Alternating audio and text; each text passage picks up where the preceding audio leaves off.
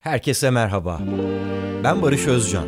yüz on birinci frekansa hoş geldiniz.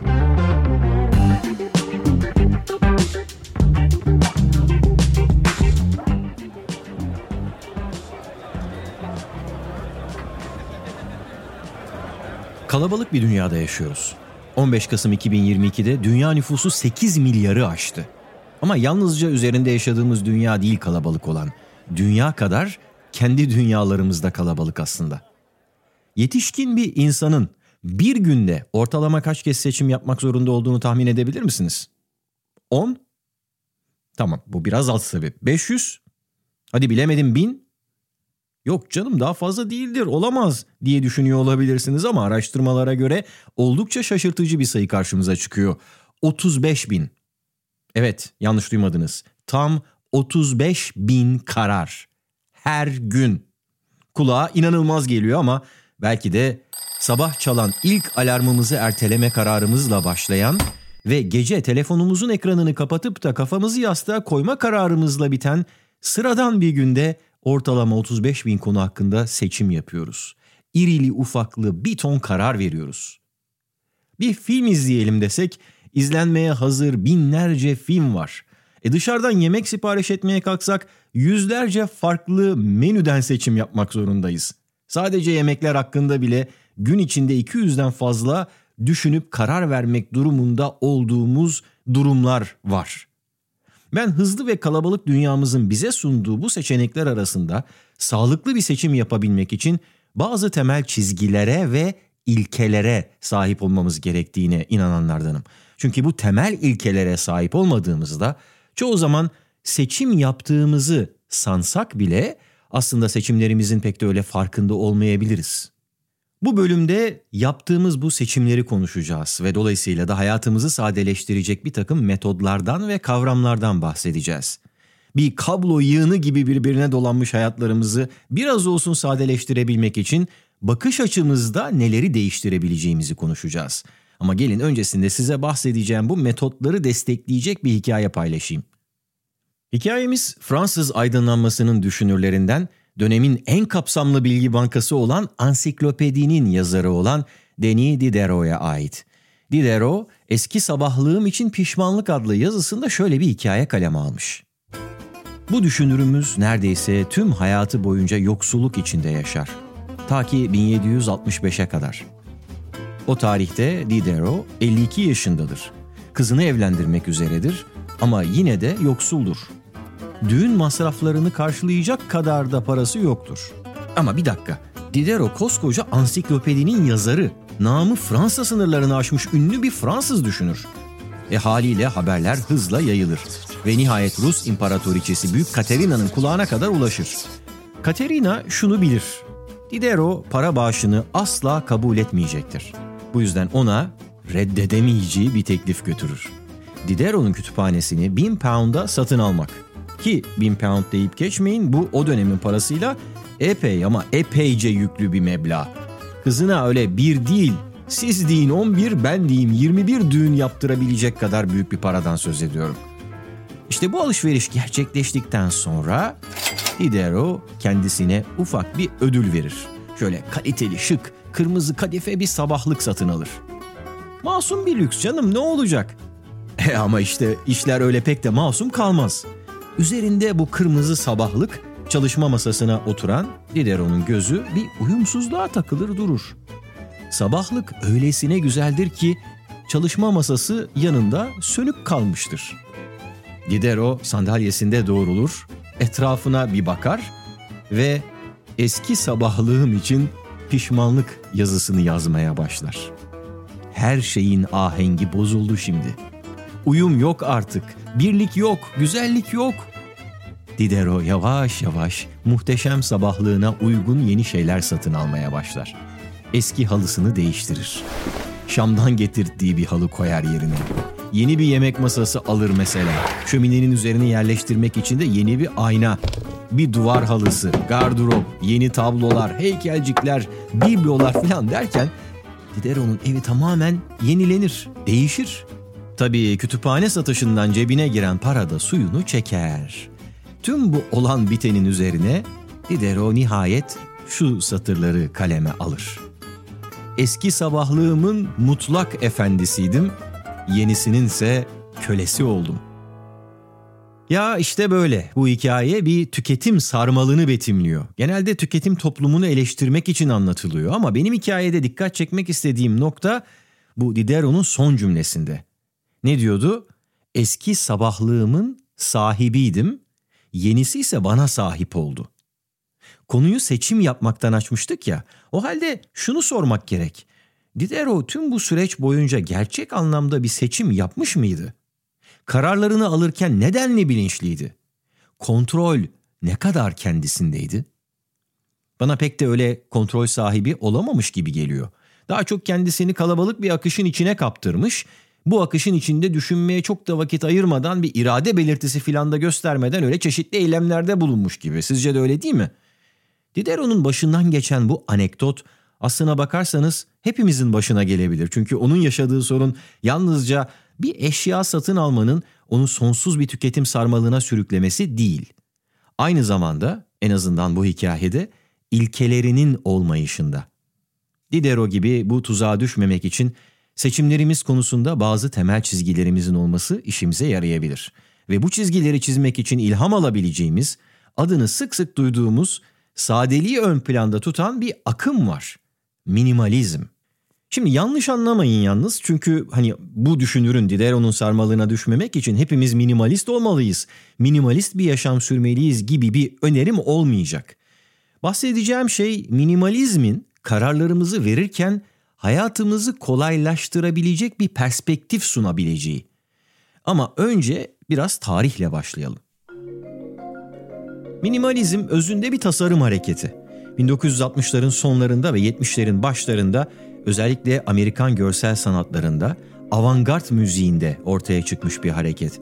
En sade tanımıyla tasarımcının, ki bu bir müzisyen de olabilir bu arada, bir ürün ya da konunun yalnızca en temel ve en gerekli unsurlarını kullanması demek. Öyle aşırı gereksiz bileşenlerden, özelliklerden kurtulması anlamına geliyor. Minimalistler bir ürünü, bir resmi veya bir konuyu özüne kadar damıtıyorlar. Onun gerçek biçimini sergilemeye çalışıyorlar.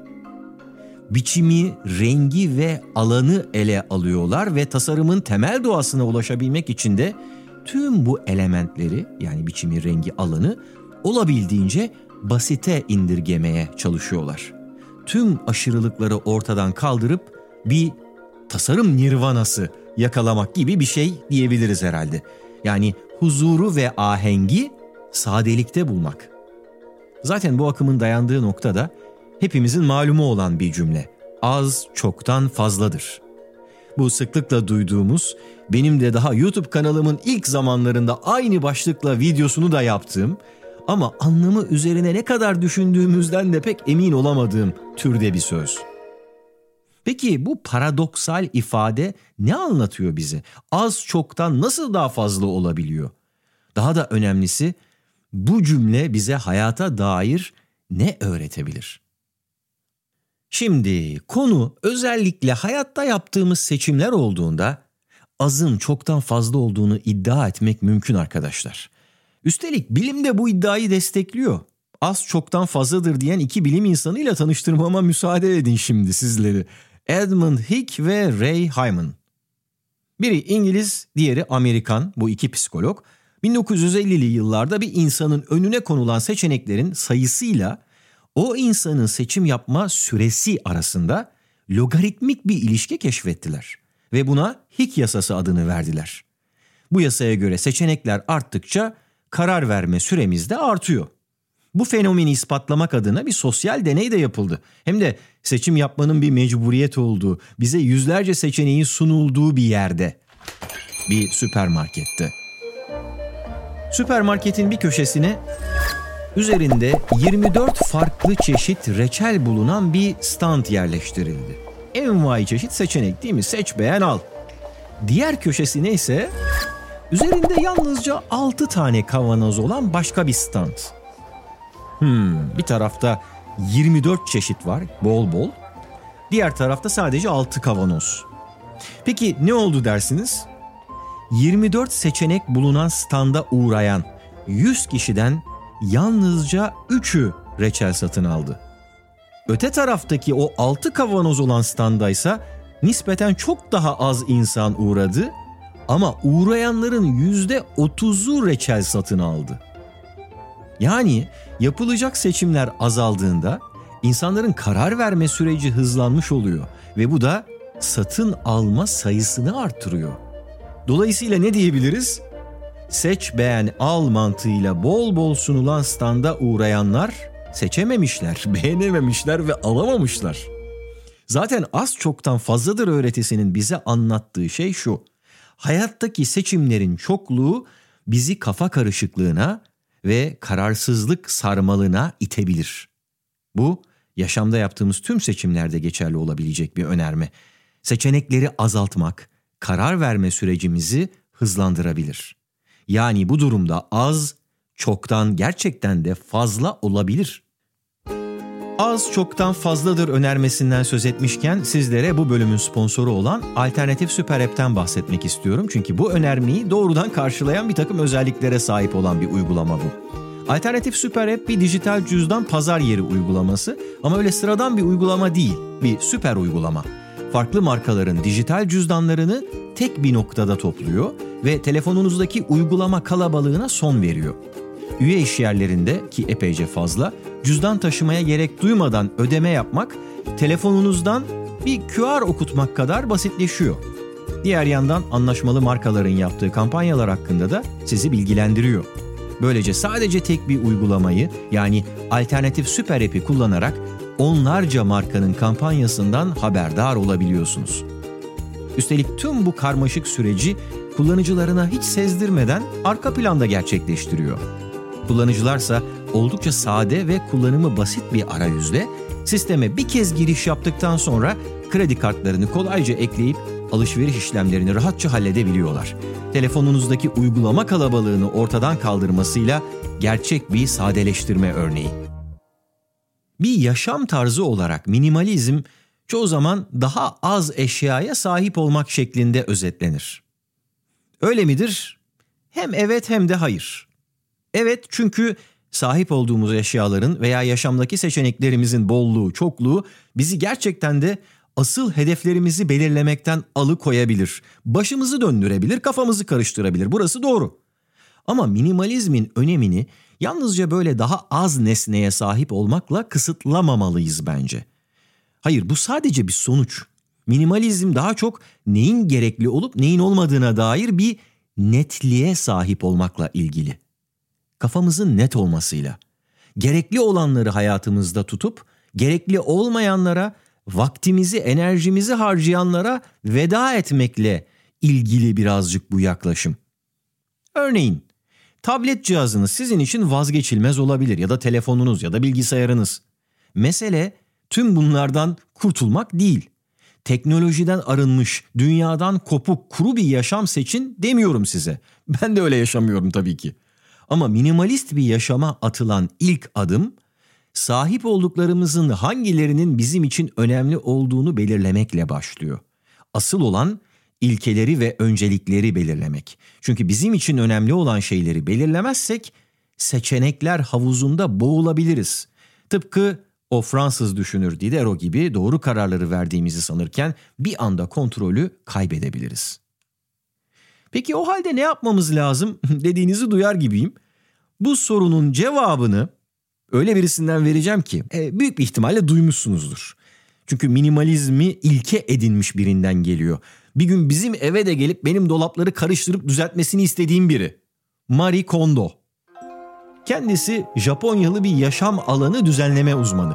Ve uzunca bir süre global olarak çok satanlar listelerinden inmemiş bir kitabı var. Hayatı sadeleştirmek için derle topla rahatla. Ev düzenleme metodu öyle çok insan tarafından uygulanmış ki Times dergisinin iki bin on beş yılında yaptığı en etkili yüz insan listesinde onun da adı var. Kondo'nun ev düzenleme yönteminin temelinde eşyaların bize verdiği neşeye odaklanmak var. Bazılarına göre de tartışmalı olan kısım burası. Ona göre düzenli bir yaşam alanına sahip olmak, hayattan ne istediğimizi dinleyebilmek ve bu isteklere alan açabilmek için önemli. Hmm, hayattan ne istediğimizi dinlemek. Yani eşyanın bize verdiği neşeye odaklanmak derken bunu kastediyoruz aslında galiba, değil mi? Kondo'ya göre hayatımızı keyif vermeyen şeylerle geçirmemiz ve bunu asla fark etmememiz bir trajedi. Ona göre düzenlemek yalnızca öyle dağınıklığı ortadan kaldırmak anlamına gelmiyor. Düzenlemenin esas amacı gerçekten sevdiğimiz şeyleri bulmak, onları saklamak. Minimalizm tanımına ne kadar da çok benziyor, değil mi? Marie Kondo bu iş için böyle çeşitli adımlar da belirlemiş. Ona göre fazlalıklardan kurtulmanın ilk adımı nasıl bir yaşam istiyorum üzerine düşünmekle başlıyor. Nasıl bir yaşam istiyorum? Bu olmazsa olmaz bir adım. Ve bunu da nasıl bulabiliriz sizce? Şöyle evimizde geçireceğimiz ideal bir günü hayal ederek. Gerçekten de öyle ya, evinizde geçireceğiniz ideal bir günü hayal edin bakalım. Eğer bunu yapabilirsek neden düzenli olmayı istediğimizi bulabiliriz. Vaktimizi nelere ayırmaya düşündüğümüzü, önceliklendirdiğimizi bulabiliriz. Böylece neleri saklayıp neleri çıkarabileceğimizi hem evimizden hem hayatımızdan, bütün bunları bulabiliriz diyor Marie Kondo. Ardından ne mi yapıyoruz? İkinci adım ne mi oluyor? Eşyalarımızı tek tek elimize alıyoruz ve az önce o hayal ettiğimiz ideal yaşamda bir yerleri olup olmadığını sorguluyoruz. Bizde bir mutluluk ve neşe yaratan eşyaları tutuyoruz, kalan eşyalara da hadi eyvallah deyip vedalaşıyoruz ya da bir başkasına veriyoruz, bağışlıyoruz. Bence gayet de güzel bir fikir bu. Gayet de denemeye değer. Hatta ben daha da ileri gideyim. Sadece eşyalara değil, mümkünse etrafınızda tanıdığınız insanlara bile bunu uygulamak lazım. Size zarar veren, aşağıya çeken bir takım insanlar varsa zaten yine arkadaşınız olmayacakları kesin bunların. Mesafenizi arttırın en azından, hayatınızdan çıkartamıyorsanız. Bu bile yapacağınız seçimleri azaltır, daha minimalist bir yaşam sahibi olmanızı, hayatta neyi istediğinizin kafanızda daha net belirmesini sağlar. O yüzden siz siz olun. Nasıl bir yaşam istiyorum sorusunun cevabı olarak ya masamın üstünde ne olsun, odamda ne olsun, evimde ne olsunun da ötesinde daha geniş düşünerek bir cevap vermeye çalışın. Nelerin bizim için önemli, nelerin vazgeçilebilir olduğunu belirlerken, kullanacağımız ilkeleri belirlerken ve gelecek vizyonuna sahip olabilmek için bu soru ve bu soru kapsamında düşüneceğimiz şeyler o yüzden önemli. Düşünün, eğer Diderot'un birkaç minimalist ilkesi ve değeri olsaydı, kırmızı sabahlığının büyüsüne bu denli kapılır mıydı sizce? Ben sanmıyorum. Tamam, kabul, minimalizm bir tasarım felsefesi ama biz de kendi dünyamızı bir tasarım olarak ele alabiliriz. Hayatımızdaki seçimlere minimalist bir yaklaşımda bulunabiliriz. Çünkü bir tasarımı geliştirmek sadece ona bir şeyler eklemek değildir. Bazı şeyleri azaltarak, onları tuvalden çıkartarak da geliştirebilmek mümkündür.